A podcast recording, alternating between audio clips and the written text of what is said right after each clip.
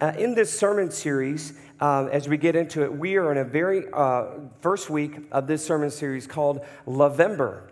And so we thought during the month of November, we would uh, take just a few weeks uh, to show in God's Word how Jesus uh, treated people in need. Obviously, through God's word, Jesus was drawn to those people in need. And so we should be the, do the same thing. So, in the month of November, we're going to uh, share with you some practical ways that you can do that. And then maybe you can even put a lot of that into practice beyond the month of November. And so, uh, but in this series, um, as we talk about um, people in need, you know, I don't know about you, but I get so easily distracted in life that I miss people's needs. And I'm going to confess that to you right now. I miss the needs of people that God has put in my life. Why? Because I'm distracted.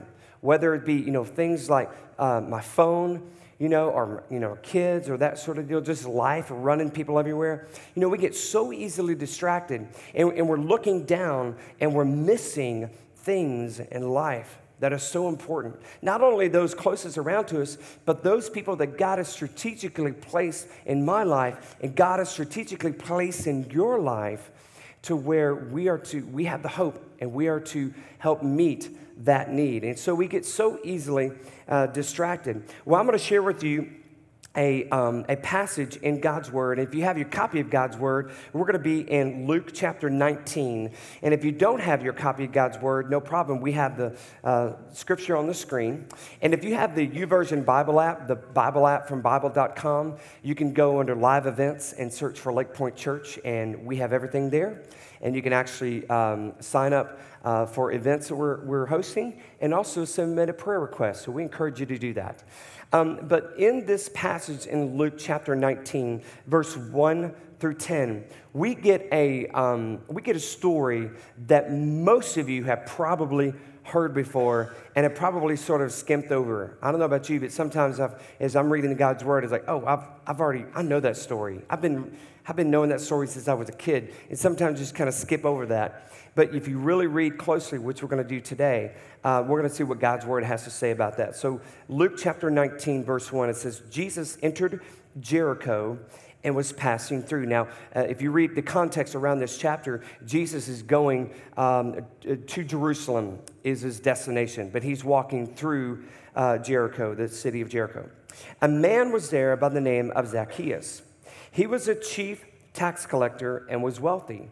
He wanted to see who Jesus was, but because he was short, he could not see over the crowd.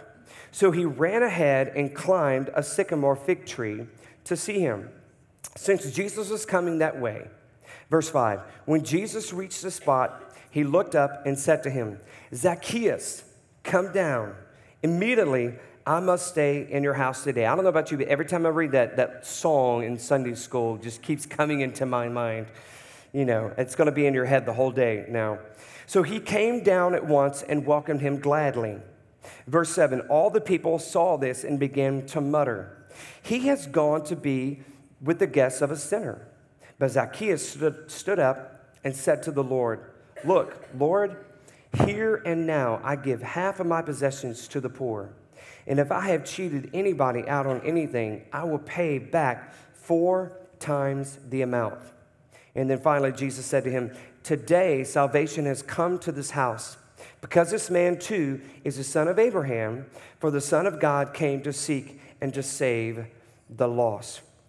So, what, what, do we, um, what can we learn from that to be like Jesus? If we are really going to take the next few weeks to show how to show the love of Christ to those in need, what can we, what can we learn from that? Do we do you go around looking for people in trees? Okay? If you're around my house, my kids are in trees all the time. But what is, as we look at this, we can see there's one, um, uh, actually, there's five uh, points of the story, but the first one I want to get to is the fact that Jesus did not allow distractions to happen in, uh, in his life. In other words, he responded to holy distractions. He responded to holy distractions. He, he, he did not let uh, lesser things distract him from, um, from talking to Zacchaeus, who was in need. Now, we're going to talk about his need in just a moment. But as I said earlier, Jesus was not he, his plans was to press on through Jerusalem. His goal, his destination was Jerusalem. He was just passing through Jericho. From Jericho to Jerusalem, we're talking 15 miles. And so he was passing through. And so his destination, his end goal could have been a distraction. How many times, and I've done this many times in my life, how many times have you had this, this goal, this distraction? Well, we're to get there, and I'm not to let this distract me. Men, when, when you're riding in a car with your family and said, We're to travel the next 500 miles before anybody goes to the bathroom, okay? And that's your goal. And you're not going to let anybody distract you, you know, from that. Uh, that's probably not going to work out too well. But Jesus, he did not allow his end goal to distract him from the things that were right in front of him. Jesus kept his head up. You know, Jesus wasn't looking at his phone, checking his social media, walking through the crowd, walking down the street, and uh, Man, here I am in Jericho, awesome crowd, uh, love you guys, you know. But he was looking up and he noticed a man in a tree. Well, probably a very nice, wealthy man, very nice dressed man in a tree. Seeing a kid in, in a tree, not a big deal. Seeing a man in a tree, it's kind of different. So obviously, uh, Jesus allowed uh, those uh, holy distractions uh, to, to get his attention. When I say holy distractions, means this we have things in our life that God places in front of us that he wants to distract us from what we want to do. If we have an agenda in our life, we have an agenda throughout our day, and, uh, or if we're just distracted by just things in this life, God places holy distractions, things that He wants you to stop what you're doing and attend to this situation. And so um, many of you, and I know I have too, have probably have missed out on some holy distractions, distractions sent by God Himself. So one lesson we can learn is be looking for those holy distractions that God puts in your life. Another thing we can look at is look past the profile. Look past the profile. And this is found through verses uh, 2 uh, through 4. You know, Zacchaeus uh, was a, a tax collector, as it said in this passage. And not only was he a tax collector, but he was the chief tax collector. And what that meant was this the, the Roman government uh, used some of the local people, even people belonging to that race and that culture, that nationality, Jewish people, to tax other Jewish people. And instead of using their own personnel, their own soldiers to go around collecting the taxes, they would say, okay, well, if you want to be a tax collector, we need this much money uh, collected uh, from these people, and whatever else you want to add to that, you get to keep on top of that. Well, if you're a tax collector, and if you, if you want to, uh, uh, say, collect $500 and you want to tack on another 100 from there, then you get to keep all of that. Sounds like a pretty good deal to the tax collector, but to the people, they, they realize very soon that that's how the system works. And it's very, very corrupt. And in fact, they saw Zacchaeus, even though he was a Jew, they saw him as the enemy and not as a brother, not as one of them. And because of that, um, they um, treated him as an outsider. He was sort of part of the, the corruption. And I would imagine that little, uh, little Zacchaeus, um, this little short man, was probably very, very greedy and usually from greed comes a little bit of a little bit of uh, you know anger, frustration, and that sort of thing because uh, people aren't paying their taxes. And so uh, usually when greed comes, other things like anger comes. So I guess you could tell that Zacchaeus was probably an angry elf. so anyway, so Zacchaeus, who was who was going around collecting these these taxes above and beyond, he was truly an average man in his heart. Jesus looked beyond the profile of Zacchaeus and looked straight to his heart. How many times have you and I had an opportunity, like a holy distraction in our life, and we look at what the outside is, and we don't want to touch it, we don't want to be a part of it. And we fail to look beyond the profile to the heart of that person. And so Jesus looked to the heart. So the fact that Jesus climbed, the fact that Zacchaeus climbed a tree above the crowd says that he is searching for something. There are people in your life that God has placed in your life that they are searching for something. They're searching through this crowded world of confusion, watching for hope to walk down the street. If you are a believer in Christ, you have that hope. So allow the holy distractions to happen. And then look beyond the profile. See through that to the heart. Another thing we found out through verse 5 is that Jesus was very intentional. He was very intentional with his interaction. You know, Jesus didn't just say, uh, Hey, what's up, little man in the tree? and just walk on. He was very intentional. He stopped, even though it was a crowd, even though he's going to Jerusalem, he stopped and was very intentional about this conversation.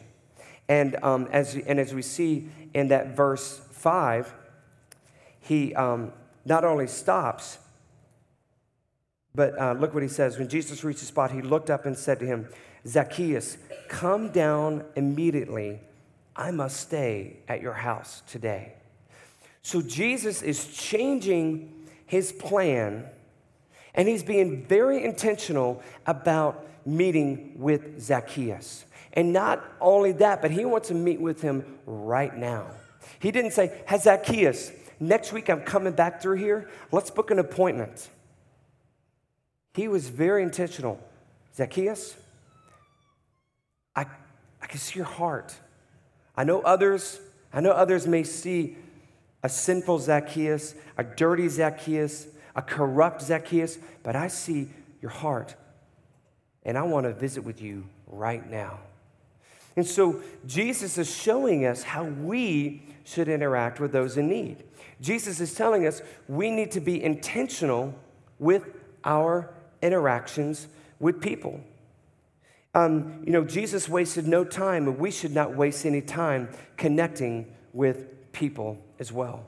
So allow those holy distractions uh, to happen and to interrupt your, your life.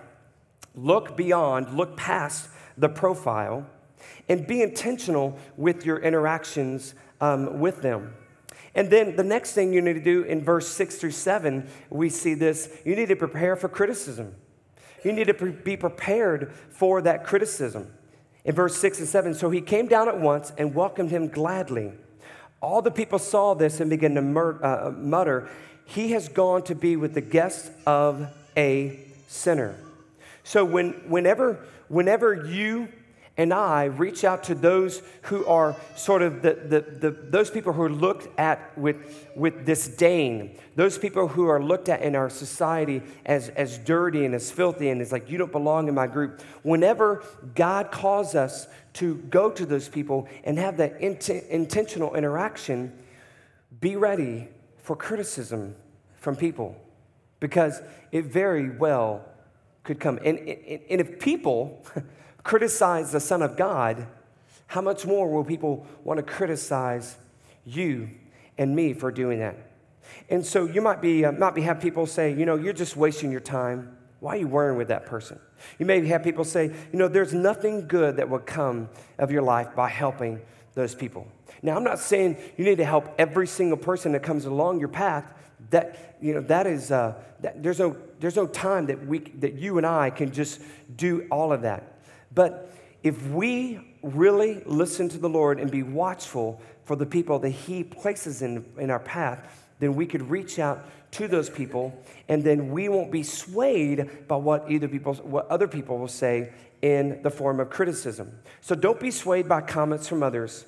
They're probably from people who are just envious of your mercy and your trust and obedience to God. Because None of those people in that crowd, none of those people were taking Zacchaeus home. None of those teachers, uh, none of those uh, people were, were going to Zacchaeus' house and, and spending time with Zacchaeus. Jesus, as far as we know in Scripture, was the only one who did that. And so he's showing an example. And so people in your life that are critical of that, they're probably one who are a little bit envious of the fact of what you're doing.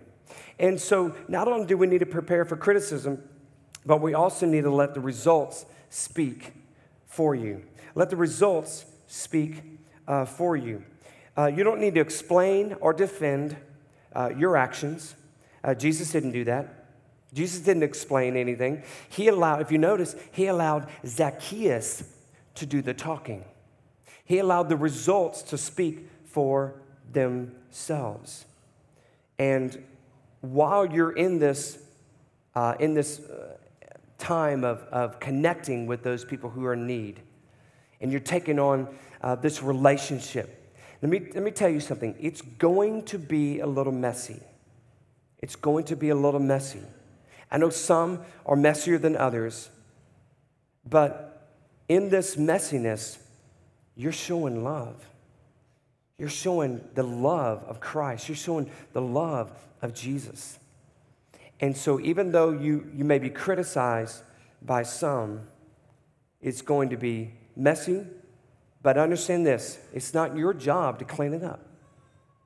It's not your job to clean it up. That's between God the Father and what Jesus wants to do in the life and the heart of those people. Because it's really about the heart. It's really about Jesus getting into the heart. And so it's not your job, it's not my job to clean up other people's lives. It's our job to show the love of Christ. And the light will click on. And Jesus will knock on the door of their hearts. And so our job is to just be obedient and show yourself as a model of Jesus. In, in Titus, the book of Titus, chapter 2, verse 7 and 8, it says this this is Paul talking. He says, Show yourself in all respects to be a model of good works. And in your teaching, show integrity, dignity, and sound speech that cannot be condemned so that an opponent may be put to shame, having nothing evil to say about us. So you know, he uses the word teaching. You know, you, you teach with your life. I teach with my life. Now I'm teaching right now, but I teach with my life. You teach with your life, whether you know it or not. And so when Paul says, uh, and in your teaching, put the word life in there. In your life, in your conduct, show integrity, dignity, and sound speech. So Paul is saying we need to be a model of Jesus. I have a model that I really, really like. This is a cool model. Now, for those of you who grew up watching the Dukes of Hazzard, and Bo and Luke Duke, and of course, we can't forget about Daisy. This General Lee, my brother gave this to me, and, and uh, my, my son and I finally uh, put it together. And, and so it's a die-cast model of the original General Lee. And um, even though this isn't the actual General Lee, it's a replica, it's a model, pretty much exact like the General Lee. And just like this is a model of the original, you and I need to be a model of Christ. Now, we are not Christ, we are not God, but we can be a model of Christ by meeting others, people's needs through the love of Christ. Now, you might be sitting there thinking, well, Frank, I can't be perfect. Well, for those who know me really well, you know that I'm not perfect. And I'm the same way. We cannot be perfect. And so you might be sitting here thinking, I can never be the love of Christ. Yes, you can. If you have Christ inside you, if you have invited him to be Lord of your life, he will show you how to do that. And even through your mistakes, you can be an example of Christ. In fact, I think because of your mistakes and because of my mistakes, we are better equipped to show the love of Christ. But there's something that's different about this car than the actual car. There's something different about this car than the real car. those who are laughing, and you know those people who are really Dukes of Hazzard fans, Um, the doors don't open in the real car, they're welded shut. I've watched many an episode where Bo and Luke Duke slid across the hood and hopped in this car and they climb in and out of those windows. So even this car is not, I mean, it has some flaws. This is a flaw. Doors opening on the General Lee is a flaw. And so even with the flaws, you could still tell that this is a replica or a model of Jesus Christ. I mean, of the General Lee.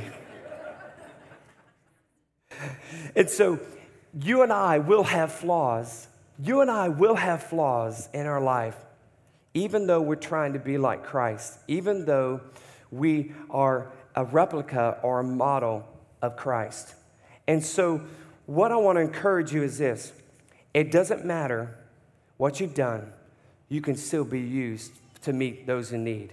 And in fact, we're going to share with you in just a few moments what you can actually do, some practical things that you can do right here in our community, something that's a little messy, but it's good and is showing the love of Christ. Rejuvenate I Hope is a nonprofit that seeks to find mentors to come alongside families who have lost their children into DFACS custody. Region 3, which you and I live in, is a six county area that we have more children per capita uh, in, in the state of Georgia in DFACS custody. Bartow County right now has about 330 children in DFACS custody. Floyd County has over 420 in DFACS custody. And what happens is that if something happens in a family or a report is made, investigation is done, children are taken away from that home. And if you can imagine, Frank with six children, those children are going to be probably placed in three different counties because they, we don't have enough foster homes here in Bartow for that.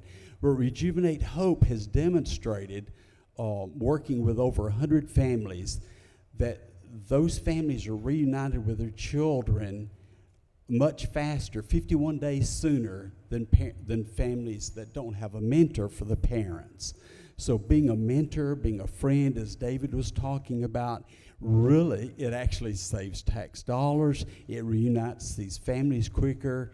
It, it stops some of the drama and torture of having your family separated. Mm. So, we're into the mentor seeking business. Absolutely. So, obviously, there's a huge, huge need in our counties and surrounding counties. Yes. As well.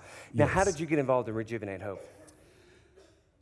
I don't remember. But no, I, I, I, had a, I had a friend who, who had thought about doing this, and he said, No, Tom, but this is just right for you. And I investigated, and it seemed like, so I've done parenting education through Bartow Family Resources uh, for, I guess, seven years. And so I, I, know a lot of folks who've been through this, this story, who've had this story yeah. in their life. And yeah.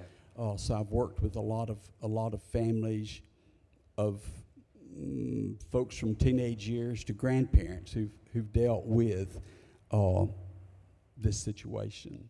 Well, and how, how much uh, positive impact have you, have you seen uh, already since you've been a part of Rejuvenate Hope? Well, it's, it's interesting. There, there are other testimonies besides David's, and you can go to the website rejuvenatehope.org and you can see some of the other things that, that parents have said. But uh, as, uh, I've said, something as Frank said, messing in other pe- people's lives can be messy.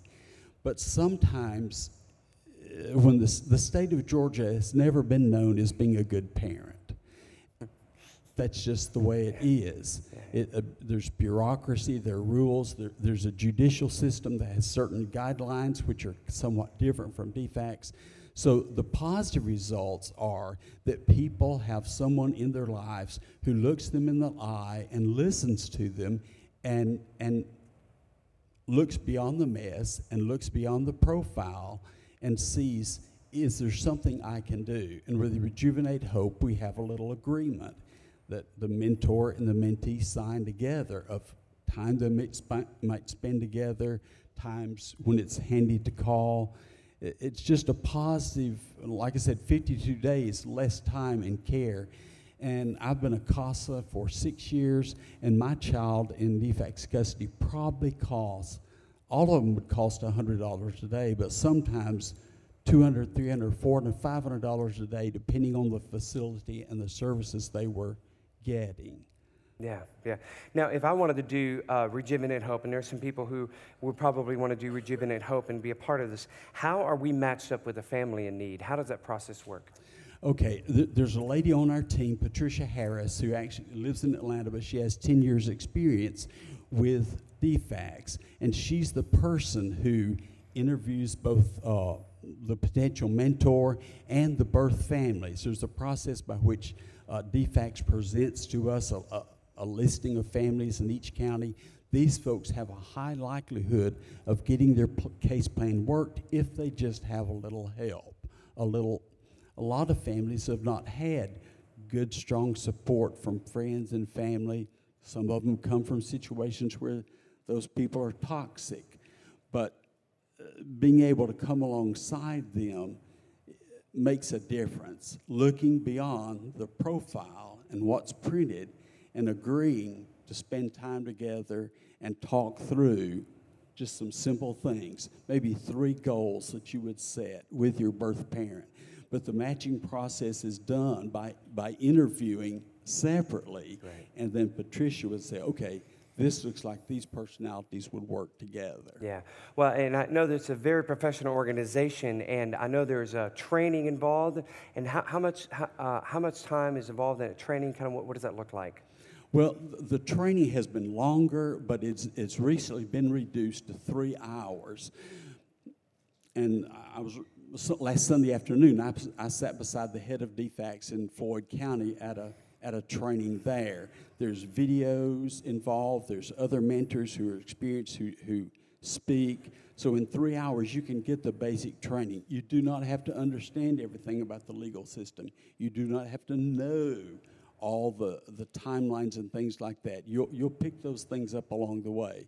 But what our goal is, as individuals, is to come alongside and help them with what we mutually agree as mentors that we can do for them. Yeah. And a last question, Tom. Uh, what is the next step? So if there's people out here going, you know, I, I can really do this. What, what do they do? What is the next step? How do they get involved? Okay, well, out, uh, out front, there's, there's a t- green table with our, our sign. There's some materials there. The most important thing, if you pick up my card, it has my email address on it. You can email me and say, Yes, I would like to know more about this. You can go to the Rejuvenate Hope website and see some, some amount more. But uh, taking a card uh, would be one of the best ways, and sending me an email letting me know I'm interested in knowing what's next. And in fact, I'll even make it even a step uh, easier. If you got your phone, you can actually uh, text uh, our phone number. And our, uh, if you want to text this number uh, in your phone, I'll say it a couple of times. It's 770 744 1976. So 770 744 1976. If you just say, sign, sign me up for hope, just text that we'll get that. We'll, uh, we'll get you, make sure you're signed up for Tom. But don't let that be the only way you do that. Uh, you want to see his, uh, his table out, um, out front. Tom, we so much appreciate everything that you're doing in our community. And hey, let's give Tom a hand. Thank you, sir. Thanks, man. You, awesome. Thanks. Awesome. Thank you so much. And uh, as we, uh, as we uh, you know, wrap this up, you know, th- this, this is very very important in our community. You, you've heard those numbers and, and how devastating it is that the kids are separated from their parents because of a bad choice, because of a lifestyle a parent has chosen. And we look at some of those parents who say, man, those, those people, they don't deserve anything good. Well, that's like Jesus walking down the road and seeing Zacchaeus and saying, man, that man doesn't deserve anything good. Well, life can be messy and ministry can be messy. And I want to encourage you to get involved in something like Rejuvenate Hope. And, uh, and I've, I've, I've had uh, conversations with, obviously, with Tom and with others. And the fact that we can work with DFACS to share Christ with others is huge. That is absolutely essential to spreading hope. Well, as we, uh, as we close out, one of the um, things we notice at the end of this of this story, in verse 9 and 10, Jesus said this Today, salvation has come to this house. Because this man too is a son of Abraham. For the Son of Man came to seek and to save the lost. Let me ask you a question today. There might be people here sitting here today thinking, you know, I'm, I'm that Zacchaeus. You know, I may not be a tax collector. I may not be doing some, some incredibly bad things. Maybe you are. Maybe you're kind of known as a certain adjective in your certain circles, in your school, in your workplace, in your neighborhood, in your family. Maybe you're kind of known as that person. You know, maybe you're sitting here thinking, I'm that Zacchaeus. Maybe you're thinking, you know, Frank, I, I may not have been known as that person, but I've got some dark places in my life. And I've never invited the light of Christ to shine through the dark places of my life. And so, if you're sitting there thinking, man, you could change my name to Zacchaeus like that, I want to share hope to you today. Jesus had the invitation to Zacchaeus. He says, Zacchaeus, I want to come into your house right here, right now, today. And Zacchaeus could have said, You know what? I'm a little busy. I don't want to do that. He never would have had a life change. He never would have had a relationship with Christ. Don't be like that. Jesus could be knocking on the door of your heart right now, saying, I love you. I know you've done these things, but I still love you just as you are. Invite me into your life. Invite me to be Lord of your life. Let me take away the, the, the guilt and the shame of your past sin away from you. Let me be the Savior of your life that you need. And so if, you, if you're sitting here today and Jesus is knocking on your heart, heart's door, be like Zacchaeus. Let him in. Invite him into the home of your heart. Invite him into the home of your heart.